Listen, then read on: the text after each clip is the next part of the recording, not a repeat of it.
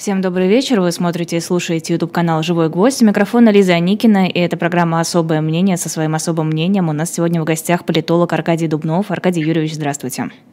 Добрый вечер, Лиза. А, хочется начать с Армении и Азербайджана. Президент Армении Никол Пашинян заявил, что мир возможен, если Армения будет признана в рамках Армянской ССР, а в нее не входил Нагорный Карабах. Это первый президент Армении, который позволил себе подобные высказывания. Почему? Что сподвигло Пашиняна на подобные речи?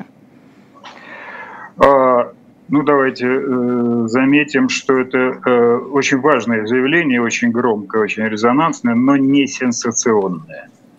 А, уже достаточно долго время э, ну, среди как бы, там, экспертов, специалистов, политиков э, известно уже стало, что э, Баку и Ереван э, как бы согласились друг с другом идти на мирное соглашение в условиях взаимного признания существовавших э, границ на 91 год. Здесь очень много довольно забавных деталей.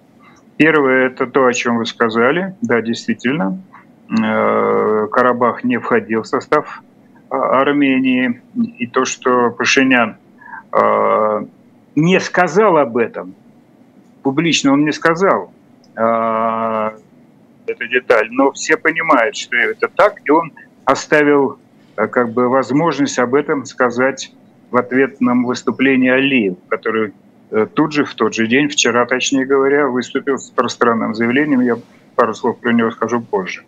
А, ну вот что еще важно, об этом тоже как-то проскакивает мимо. Посмотрите, Пашинян, а, там ведь еще и говорил, что он не претендует, Армения никогда не будет претендовать на чужие территории ни на какой, никакие аннексии, так сказать, ей не нужны. А это звучит сегодня это э, очень выразительно на фоне того, что происходит вокруг Украины. Э, и если Армения с Азербайджаном принимает границы 91 года, то это то же самое фактически, что требует э, Украина от Москвы при поддержке Запада, да, вернуться к границам 91 года. А, я обращу в связи с этим внимание, если я правильно слежу за информацией, Москва официально еще никак не отреагировала на э, вот эти детали, кроме одного заявления Пескова, что э, Россия будет приветствовать любое, так сказать, движение к реальному мирному соглашению. Да? Но вот это такая небольшая подножка, э, если ее, так сказать, публично о ней говорить, она дорогого стоит да, то есть на пространстве СНГ э, фиксируется ситуация, когда два э, противостоящих враждебных друг другу государству э, договорились о том, что стабильность, мир э, возможен только в тех границах, которые существовали на 91 год, и никаких, так сказать, аннексий. Э, дальше. Что сказал это Пашинян, отдав возможность продетализировать проблему Карабаха а, Алиеву. Что сделал Алиев в тот же день, вчера? Он выступил с пространным э, интервью а, азербайджанскому телевидению, которое все было бы ничего. А, и он подтвердил, так сказать, в общем, эту идеологию этого движения к соглашению. Но, а, во-первых, он, что называется, обрамил это заявление, обрамлял это заявление совершенно невероятными эскападами, а, называя, э, называя э, руководителя армянской э, Карабахской, это непризнанной республикой,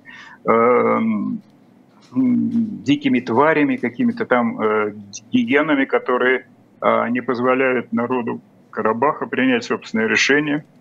Он наехал на бывших президентов Армении Сержа Сарксяна, Роберта Кочеряна, а, назвав их э, как бы глав, главарями сепаратистов, а, которых он поставил, Азербайджан поставил на колени в последней войне. Но речь идет о том, что Сарксян и Кочерян – это выходцы, и выходцы из Карабаха, они были ну, там, ведущими полевыми командирами во время Первой э, армяно-азербайджанской войны. То есть вот это выразительно, подчет, подчеркнуто демонстративная, оскорбительная риторика а, Ильхама Алиева вообще, на первый взгляд, трудно объяснимо. Но если учесть, что он говорил в первую очередь еще и на внутреннюю публику в Азербайджане, то там, видимо, такая лексика дает возможность внушить азербайджанцам, что, что их победа безусловно, абсолютно в войне, и что они могут требовать чего хотят, они добиваются чего хотят а, при лидерстве Ильхама э, Гидарча Алиева. Я, с другой стороны, э, помню времена его отца Гейдара Алиева, и я с трудом могу себе представить, чтобы Гейдар Алиев, достаточно рафинированный, так сказать, лидер, еще бывший член Политбюро ЦК, мог позволить себе вот такого рода, такого рода риторику. Сегодня ею пользуются в Москве так сказать, заместитель председателя Совета Безопасности России Дмитрий Анатольевич, а, который вот на днях назвал, по-моему, американцев или лидеров американцев лживыми тварями. Ну, видимо, такое время. Без вот такой, без такой риторики трудно заслужить внимание э, народов. Так вот, что в продолжении? Э, в продолжении следующее. Алиев – Э, достаточно жестко э, поставил вопрос о том, что э, проблема Карабаха решена, это часть Азербайджана, никому Азербайджан не позволит решать эти проблемы, так сказать, за пределами самого Азербайджана, поскольку это его часть. А азербайджанцы, жители Карабаха должны принять одно из двух решений. Либо принять гражданство Азербайджана, либо покинуть этот регион. А, значит, вот здесь самое опасное, потому что а, армяне очень боятся, э, так сказать, я бы сказал, малоприятных эксцессов, я сейчас выражаюсь очень аккуратно, связанных а, с отъездом армянских, э, карабахских армян или даже депортацией силовой со стороны Азербайджана. Да? каких именно эксцессов, можете пояснить? Ну как, э, выгонять просто будут, и все. Если ты не принял гражданство Азербайджана, то приходят и говорят, ну так ты вообще готов? А армяне говорят, нет, я здесь жил всю жизнь, и останусь здесь, я считаю себя армянином и так далее. Ну и мы же, Лиза, может, вы не помните, но а, процессы насильственного выселения армян из Азербайджана и азербайджанцев из армян в конце 80-х годов, начало 90-х годов прошлого века были трагическими и кровавыми. Поэтому э, многие помнят эти времена и боятся повторения. Поэтому Пашинян э, уже тоже заявлял, что он очень рассчитывает, что проблема э, решения статуса э, Карабаха Э, ну, он понимает, что это решение статуса Карабаха э, в формате принадлежности Карабаха Азербайджану будет решаться с, полным, с полной гарантией прав человека при посредничестве международных организаций. Э, и вообще, так сказать, мир не даст в обиду карабахских армян, даже если они перестанут иметь свою, так сказать, независимую институцию да, государственную. А, есть еще одна деталь, а, которая имеет отношение к России. И здесь тоже очень важно, наверное, ее подчеркнуть. Во-первых, а, э, когда будет... Сегодня Алиев вчера об этом тоже сказал. Я уже говорил, что он никого не позволит решать проблемы Карабаха и находиться там кому-нибудь, кто не, не, не имеет отношения к Азербайджану. Это четкий выпад в сторону российских миротворцев в Карабахе. Как только это формально будет закреплено, по мнению Баку, а, российским миротворцам, а, что называется, будет указана дорога на выход. Гораздо раньше, чем кончится их мандат пятилетний, да, установленный там, в 2020 году. А это важная деталь, которая не может не беспокоить Москву. И еще поэтому вот сегодня тоже прозвучало, по-моему, Песков это э, подчеркнул, не помню кто, но что Э, что Москва видит решение э, армяно-азербайджанского э, конфликта исключительно в рамках тройственных заявлений или соглашений между значит, лидерами Армении, Азербайджана и России, подписанные в 20 и 22 году. Да? То есть э, Москва будет стремиться отодвинуть от участия в конкретных, э, так сказать, деталях подписания э, этого договора э, Запад, в первую очередь, Соединенные Штаты, да, а, и вот этот сейчас момент вполне можно считать уже наступающим, поскольку вот в эти же дни, сегодня и вчера в Баку, а затем в Ереване, значит, была с визитом, находится с визитом там, заместитель помощника госсекретаря Соединенных Штатов Олсен. А, э, которая заявила о том, что значит, Вашингтон сделает все возможное, чтобы поскорее было достигнуто это мирное соглашение. И вот каковы шансы, такой момент. Да. каковы шансы у России удержать свое влияние в этом регионе? А, ну, я э, затруднился бы вычислить, что называется, как в той рекламе в цифрах назвать э, эти шансы, но они, я бы сказал, э, меньше половины. Угу. Во всяком случае, то влияние, которое было до сих пор, а, вряд ли будет... Э, тут еще а, есть проблема с, миротворческим э, контингентом ОДКБ, не путать с миротворцами в Карабахе российскими, да? Так вот этот контингент ОДКБ, э, все обсуждается, обсуждается, и он должен быть дислоцирован уже внутри Армении на границе с, а, с Азербайджаном. А, ну вот если это удастся, значит, Москве э, при согласии э, Армении осуществить, то, э, в общем, эти шансы как бы несколько выше, чем вот я сейчас сказал, да. А, так что, что называется, еще поезд не полностью не ушел, и еще борьба, в общем, впереди за это влияние или риск потерять его, так сказать, упреждение риска потерять это влияние. А что насчет Армении? Неужели ее граждане просто возьмут и согласятся с решением Пашиняна отдать Нагорный Карабах Азербайджану? Лиза, это очень хороший вопрос. Это очень хороший вопрос. А, просто, простите, был же сейчас еще инцидент, связанный с тем, что на открытии чемпионата Европы а, армяне сожгли азербайджанский флаг. Ну, не объединенные армяне, да. а просто человек. Да. Ну, то есть явно общество да. нацелено крайне негативно по отношению к Азербайджану и не собирается просто уступать эту территорию. Смотрите, а, э, вот, э, значит, точка зрения э, Пашиняна. С чем он вышел к народу вчера, выступая в парламенте?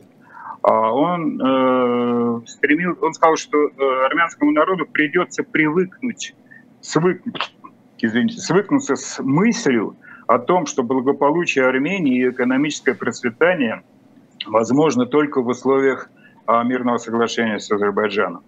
А тогда откроются все коммуникации, а, в частности с Турцией. В том же заявлении вчера он сказал, что уже близко-близко решение вопроса а, э, открытия границы с Турцией. Это чрезвычайно важно. А, Армении, да? И что те настроения, которые уже несколько после 44-дневной войны начали, э, так сказать, преобладать в общественном мнении армянском, что больше мы не можем страдать из, э, из-за вот этого карабахского вопроса. А в центре внимания, так сказать, вот армянского такого внутриполитического нарратива а Карабах уже не занимает первое место. Да, э, и главным посланием, месседжем Пашиняна можно считать вчерашним э, было четкое как бы четкое заявление о том, что мы заключаем мир с Азербайджаном, но при условии, что Азербайджан четко и весь мир гарантирует, что Армению никто трогать не будет, никто, так сказать, ее аннексировать или занимать ее земли не будет. Это самая серьезная сегодня опасность, потому что Алиев и его, так сказать, пропаганда постоянно продолжают говорить о том, что э, Баку претендует на часть армянских землей, да и вообще вся Армения это, в общем, что называется, не очень понятное государство, да? Ну, почти как Дмитрий Анатольевич Медведев э, про Украину, что нет такой страны и вообще не должно ее быть. Вот э, про армянское, так сказать, сопротивление теперь вопрос, да, который вы задаете. Понимаете, вот эта усталость армянского общества, на мой взгляд, достаточно высока, что даже если найдется, так сказать, оппозиционные лидеры, которые будут стремиться как бы подзажечь э, сопротивление э, Пашиняну, то вряд ли оно будет иметь успех. Оппозиция в Армении уже последние годы пыталась это сделать, но, в общем-то, не то, что у нее нет базы, у нее нет никаких реальных альтернатив, никаких предложений. А как же быть? Э, если Пашинян не прав, то как же э, нужно быть правым, понимаете? Поэтому вот в этой ситуации, так сказать, политика Пашиняна сегодня кажется э, очень рискованной, но э, вполне имеющий шанс на, э, так сказать, на успех. А будет у Пашиняна после этого какое-то политическое будущее? Или он останется президентом, который отдал часть земли страны? Ну, как вам сказать, это все определит выборы практика критерий истины. Если, а, если народ будет требовать, так сказать, смены власти, то э, Пшинян, э, представляя себе расклад сил, э, может пойти на досрочные парламентские выборы. Мы же помним, что Армения – это парламентская республика, и президент там выполняет функции как бы правящей королевой. А, и он подтвердит э, свое, так сказать, э, свой статус. Я не думаю, что Пашиняну сегодня серьезно что-то угрожает внутри. Хотя наверняка мы сейчас станем свидетелями каких-то отдельных очагов, очагов протеста. Но мы уже видели все последние годы вот подобного рода отчаянная попытку части армян э, сопротивляться тому, что вот Карабах перестанет быть территории, как бы, которую управляет сами Армения, быть независимой. Но это, это очень драма, это очень высокая, тяжелая историческая драма для армянского э, как бы сознания. А вот армянский мир, это должен будет как-то пережить эту утрату, наверное. Я говорю, я понимаю, что сейчас меня могут армянские друзья слушать и возмущаться, но, но ничего другого, видимо, пока никто предложить армянам не может. Чтобы уцелеть, уцелеть а, целому, приходится а, поступиться частью этого целого. А Запад, Это армянский мир. Запад оказывает сейчас какую-то поддержку одной из сторон? В принципе, чья позиция ближе Западу? Вы знаете, очень много лоббистских структур, в первую очередь э, армянских на Западе, конечно, которые а, во многом определяли э, позицию, в том числе и Пашиняна. А, но э, главное, мне кажется, сегодня позиция Запада то, что Баку, Азербайджан становится очень весомым игроком на Южном Кавказе и вообще во всем этом регионе, особенно в связке с Турцией. А поэтому, э, так сказать, сделать Азербайджан а, как бы, притчей во языцах, обвиняя его там в нарушении прав человека, как это регулярно происходит, совершенно справедливо причем, да, а уже не становится, я бы сказал, главной новеллой американской западной политики в отношении Азербайджана. Но сегодня вот мир такой, э, геополитика берет свое. Кроме того, Кроме того, Западу сейчас важно, э, эта проблема Южного Кавказа становится одним из контрапунктов как бы строительства нового миропорядка, который будет противостоять, э, скажем, России. Да? А Запад не может допустить, чтобы Россия, так сказать, э, укрепилась там. А чтобы она там не укрепилась, нужно сделать так, чтобы она потеряла свои главные, я бы сказал, модераторские Э, устремления, благодаря которым она сохраняла свое влияние вот в этой заморозке конфликта между Арменией и Азербайджаном. Мы же все понимаем, что эта заморозка была во многом выгодна Москве. Теперь это размораживается. Понимаете, да? Вот и все. А, Сергей Лавров в пятницу встретился в Самарканде со своими коллегами по СНГ. Что самое важное можно выцепить из этой встречи, из самого факта встречи, из того, что там происходило? Э, да, это была довольно интересная встреча, даже три встречи. Ведь первая встреча была посвящена Афганистану. Встреча э, стран-соседей Афганистана, да? Самое забавное, что э, Россия принимала участие в этой встрече не, э, не будучи страной соседкой Афганистана, как вы понимаете. Да?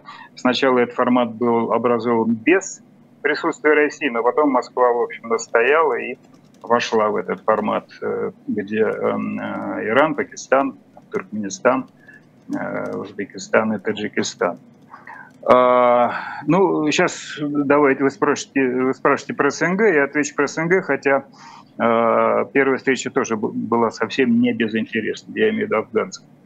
Смотрите, э, совещание министра иностранных дел СНГ, это, я бы сказал, такое чрезвычайно дежурное и мало значимое событие, на котором не принимается решений – Э, на котором только обсуждается, так сказать, э, возможные проекты решений, э, отклоняются или принимаются какие-то отдельные, так сказать, предложения, но реальных соглашений, которые нужно будет потом, скажем, притворять в жизнь, кроме как решения о проведении следующего совещания в таком-то городе в такое-то время, по существу не принимается. В этой ситуации Самым, на мой взгляд, важным и характерным, э, характерной особенностью было то, что выступление Лаврова э, было дважды. Он выступал сначала на, на СМИ СНГ, а потом в тот же день на встрече Центральноазиатской пятерки с министров, э, с российским министром, да, формат такой С5 плюс 1. Так вот, и там, и там он настойчиво э, повторял вот эти мантры, объясняющие, э, объясняющие то, что происходит э, вокруг Украины. Э, он официально, э, в официальных отчетах об этой встрече было сказано, что он значит, поделился информацией в одном случае, а в другом случае он э, не просто еще поделился информацией, а как бы очень аккуратно призвал координации своих партнеров по отношению к различным проблемам в неполитизированном порядке. То есть вот в этой, так сказать, абракадабре слов просматривалось одно. Ребята, ну, э, как-то давайте обсуждать это вместе с нами, поддержите хотя бы нас немножко э, в этом деле, хотя бы с гуманитарной точки зрения. Э, но ни в одном из выступлений Э, участников вот этой МИДовской встречи не прозвучало никаких слов про э, поддержку э, российской политики в Украине. Ни в одном. И это точно, точно так же нашло отражение вот в этом итоговом, так сказать, коммунике, по-моему. Вот. Это уже само по себе, так сказать, результат встречи. Да? Вторым результатом, точнее не результатом, а особенностью было то, что э, Лавров э, пытался, ну, абсолютно тоже дежурным образом объяснить коллегам, что в регионе нельзя допустить присутствие, так сказать, вот этих всех региональных, внерегиональных, так сказать, акторов, э, которые опасны тем, что они дестабилизируют ситуацию, готовят сценарии всяких цветных революций – вообще будьте настороже, особенно опасны там всякие, значит, размещение всяких биологических лабораторий, которые значит, совместно с американцами действуют на территории Средней Азии и тому подобное. То есть, в общем, вполне дежурное мероприятие, в которое еще раз показалось, что э, значительная часть СНГ живет своей жизнью и хочет отсепарироваться от того, что делается Москвой, поскольку это наносит тяжелый урон, а, так сказать, экономическим связям с Западом, да и с Востоком тоже.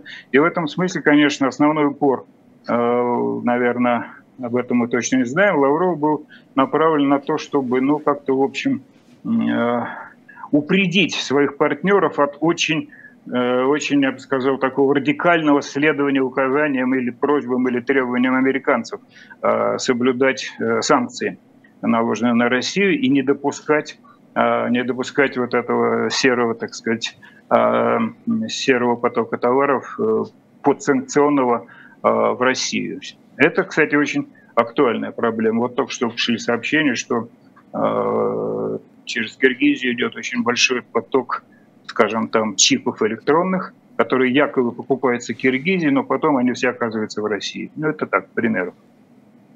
Но еще есть тема с тем, что Казахстан вместе с Азербайджаном намерены продавать нефть в обход России. Э, с сентября планируется уже э, большую часть нефти направить. Казахстан, Казахстан планирует э, через Баку, Тбилиси, Джейхан. Это альтернатива трубопроводу, который Россия все угрожала закрыть. Совершенно верно. Это, в общем, выражение последовательной политики – а, вот стран а, значит, э, Центральной Азии, о которой сейчас мы говорили, а жить, как бы э, сделать все максимально возможное, чтобы уйти от зависимости от России вот в этих э, условиях, не, пасть, не попасть под царичные санкции Запада, не дать возможность, так сказать, ограничить себя в жизни Э, жизненно важном э, так сказать, экспорте своих основных продуктов на Запад, в частности Казахстан. А, известно, что Казахстан до сих пор, э, до недавнего времени основной транзит нефти шел значит, там, через Россию, ну и частично Китай, конечно. Да? Но а, когда случилась эта история, как вы точно заметили, с трубопроводом КТК, Каспийского трубопроводного консорциума, да, а, и когда Москва под надуманным явно предлогом техническими проблемами ремонта э, или аварии, я сейчас точно не помню, закрыла, то закрыла значит, э, загрузку терминалов э, казахстанской нефти на, на, на экспорт, то в Астане, в общем, четко заявили, ну хорошо, будем искать другие пути. И тут же Такаев э, объявила о том, что они сейчас будут работать над этим вариантом, который сейчас вы упомянули. Ну и это, в общем, вполне укладывается вообще в многовекторную политику Казахстана. Это укладывается в общую политику Казахстана среди тюркоязычных государств, которым принадлежит Азербайджан. Да?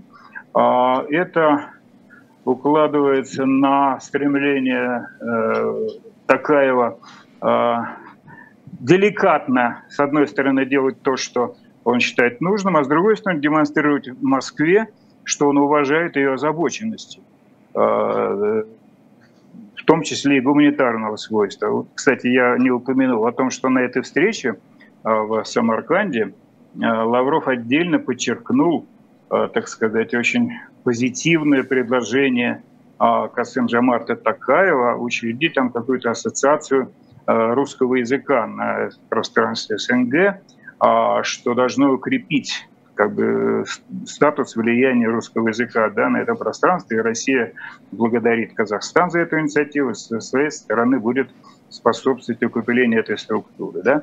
Это э, разумная, сказал, мудрая э, идея Астаны, которая должна э, отсечь всякие попытки в Москве упрекать э, значит, Казахстан и власти, казахстанских политиков и даже общества вообще в абсолютно э, русофобской политике, в частности, и языковой политике. Да? Так что, э, с одной стороны, Такаев э, делает вот такого рода шаги, с другой стороны, он делает то, что полезно э, стране, и это очень довольно, э, довольно важная вещь. Вот, например, вчера он подчеркнуто, я просто не могу это не процитировать, он вчера выступил на совещании, по-моему, сегодня э, у себя, э, подтверждая там свои значит, готовность к реформам после парламентских выборов, он заявил, цитирую, «Казахстан – единственная страна в Евразии, которая проводит масштабные реформы по направлению к демократии». И насколько это справедливо? Вы знаете, в чем дело? Трудно тут говорить о справедливости. Э, не тут, не тот, не тот. Насколько обосновано, тот. хорошо. Да, да, насколько обосновано. Э, значит, во-первых, сам факт упоминания, так сказать, о демократии, э, который сегодня на пространстве СНГ с подачи Москвы становится словом, в общем-то, ругательным, уже довольно забавно. Ни одна страна сегодня, повторяю, он это подчеркнул, не осмеливается трактовать свою политику как политику, э, основанную на приближении верности к ценностям демократии. Насколько это верно? Насколько это, так сказать, обосновано? Отчасти, да, он пытается, э, что называется, учредить новый Казахстан. освободиться от, от того, что отягощало страну на протяжении 30 лет семейного управления Назарбаева. А готовятся довольно масштабные, так сказать, реформы и не только в экономике, но вот, например, очень резонансное предложение такая сделал на когда открывал, по сессию парламента несколько дней назад, новое. Он предложил разработать и принять закон о возврате в страну незаконно вывезенных э, активов.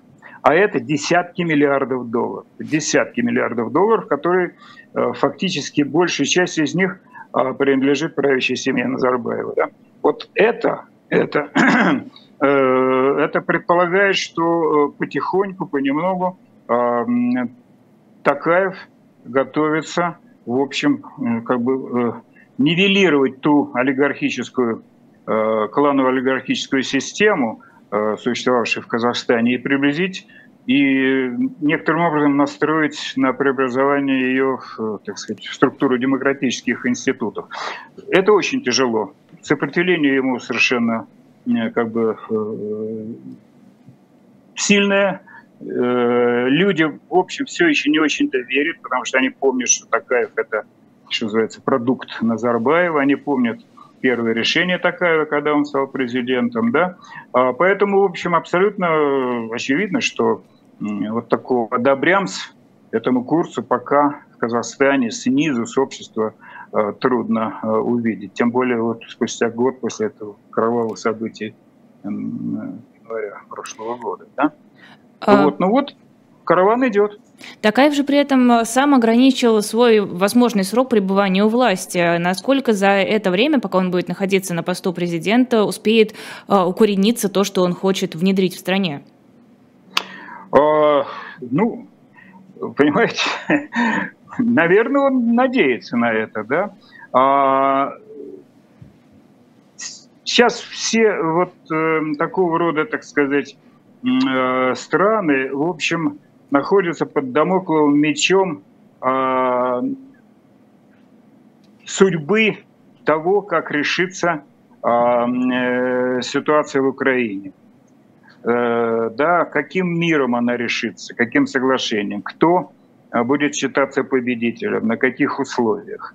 А, и чем, чем больше вот в этих странах Э, политики следят за действиями Москвы, тем более они а, опасаются, что реакция Москвы на, скажем так, неудовлетворительное разрешение ситуации вокруг Украины, я говорю сейчас аккуратно, да, может эхом, может эхом, может таким бумерангом отстроиться на соседях э, по э, соседях России, да. Вот отчасти мы уже сейчас, Лиза, упомянули эту ситуацию, говоря о Южном Кавказе. Да?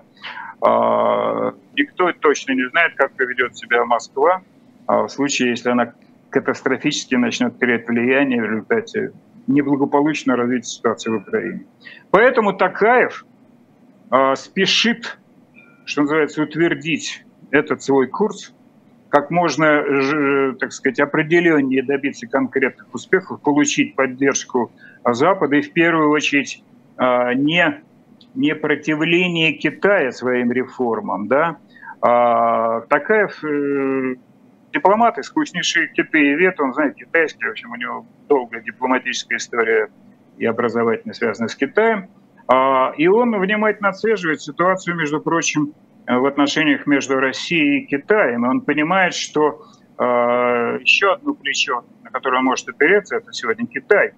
И в этой связи я обращу внимание на то, что все вот эти мантры, э, связанные с великим успехом, э, так сказать, построения какого-то там будущего стратегического между Россией и Китаем, они довольно, довольно категорично были опровергнуты недавно только одной фразой министра обороны э, Китая, который, э, вот, по-моему, в эти выходные встречался с, э, с Путиным и с Шойгу. Вот я цитирую именно эту фразу.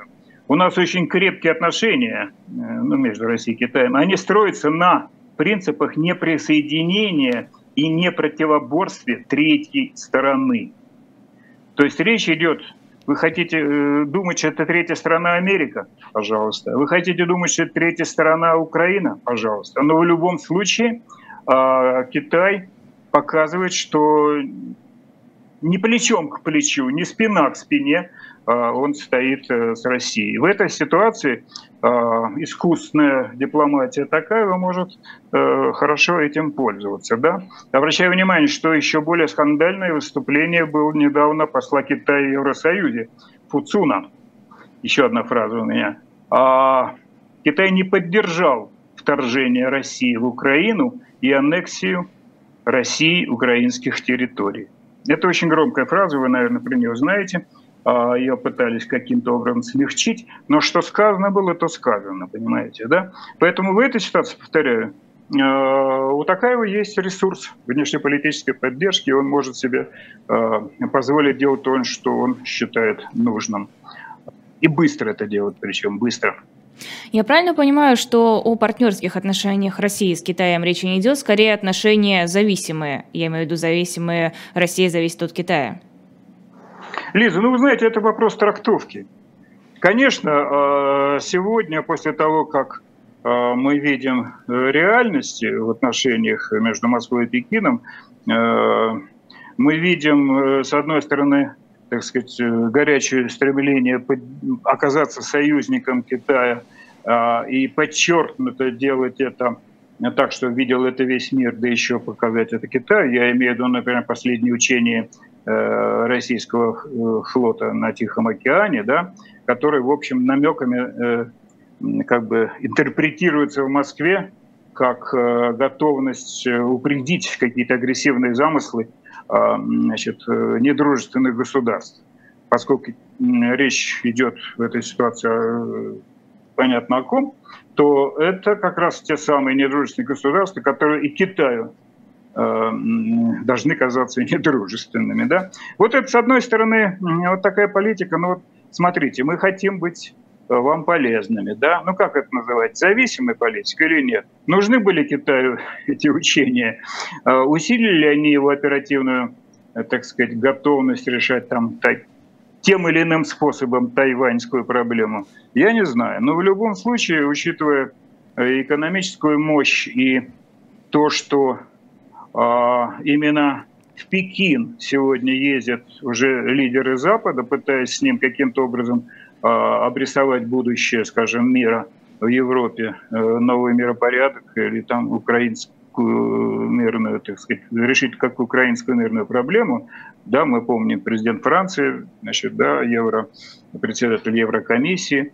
А, и это будет продолжаться. Да? И я в самом начале, когда были первые предложения Китая по решению украинской проблемы, мирный план 12 пунктов, э, я тогда уже сказал, что, э, что председатель Си теперь будет, так сказать, представлять интересы Путина. То есть он будет каким-то образом выражать его интересы, но в гораздо более приемлемом для остального мира э, формате, поскольку самого Путина, видимо, уже не очень-то готовы э, слушать и принимать. Но звучит вот так, этом... словно товарищ Си будет у него на побегушках.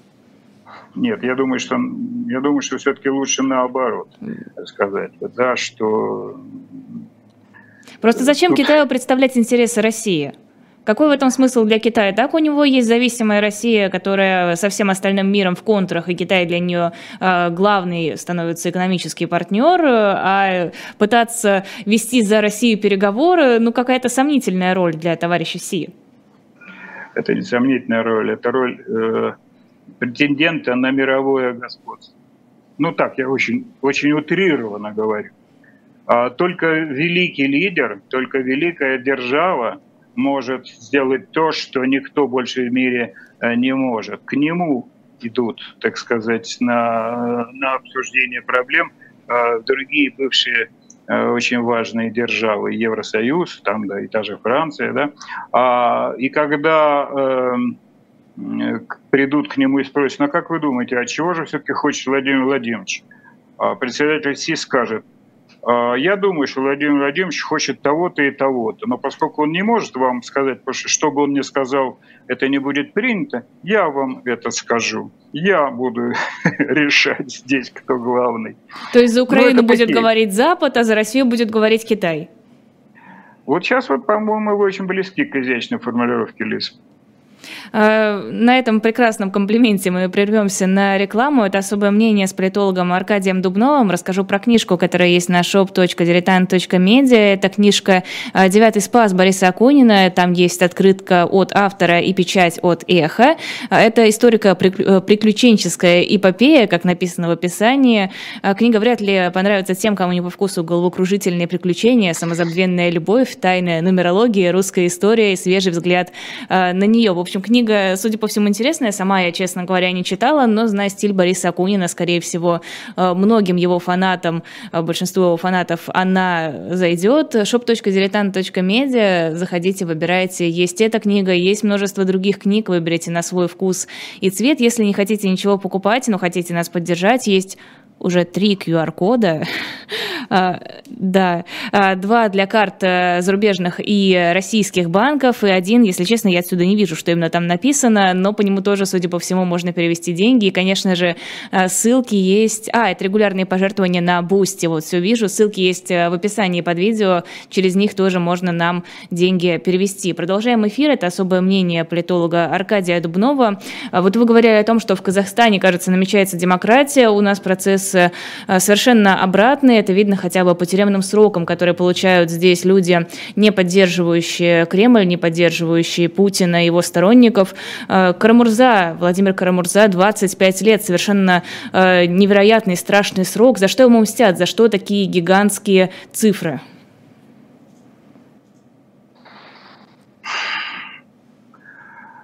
Ох, Лиза, знаете, а, мы живем в стране, в которой все уже можно.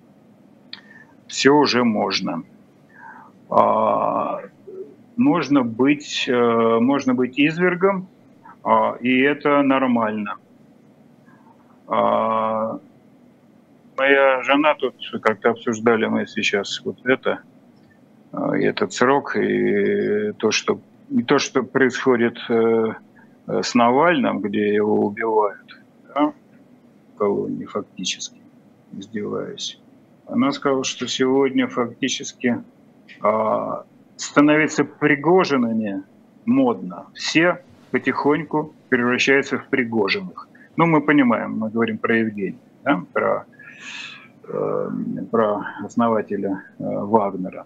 То есть вот эта жестокость показательная, демонстративная, вот это стремление наплодить страх – внедрить ужас э, вот, в соотечественников, в страну, которая и так уже, э, ее, так сказать, население стало таким, таким гутоперчивым, таким, я бы сказал, э, легко вылепляемым в нужном формате, таким готовым к возвращению к эпохе доносов, что э, 25 лет Владимиру Карамурзе это такой, знаете,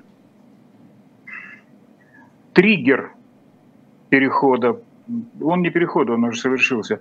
Он как бы цементирует, стигматизирует вот эту, э, эту ситуацию, когда, э, когда мы все становимся, ну не мы все, я надеюсь, мы с вами еще не Пригожины, но когда Пригожин может стать каждый. Знаете, героем у нас может стать каждый. Вот и Пригожиным теперь тоже может стать каждый.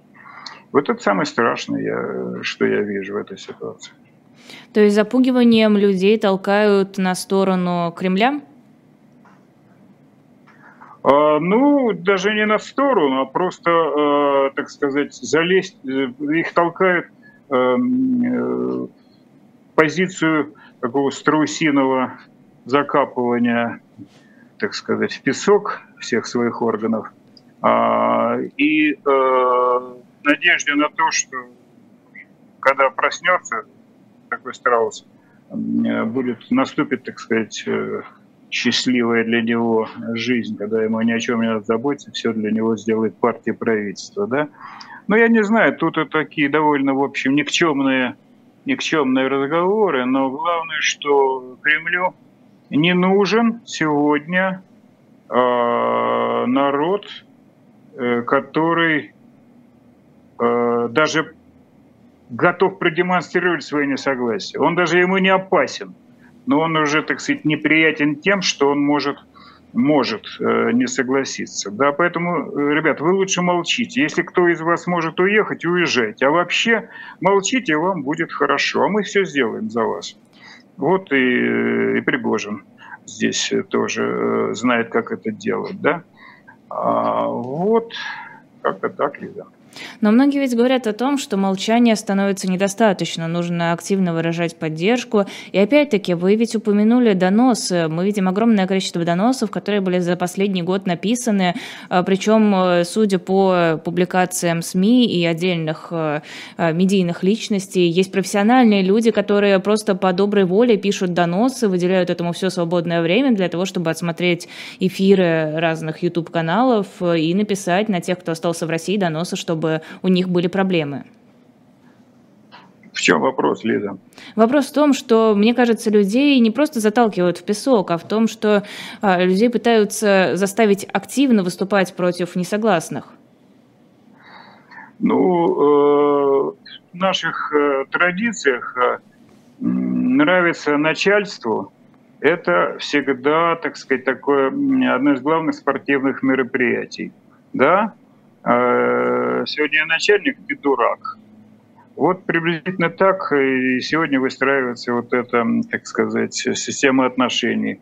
Я на тебя донес, вот ты дурак, а я первый на тебя донес. Значит, э, все плюшки э, будут мои. А кроме того, люди тщеславны, даже вот такие люди, они тщеславны. Может, они не очень-то, так сказать, и не ненавидят того, на кого они донесли, но им важно – употребление своего имени, так сказать, там, э, в публичном пространстве. Им нужна слава, а они хотят быть такими маленькими, мерзкими а, этими самыми геростратами.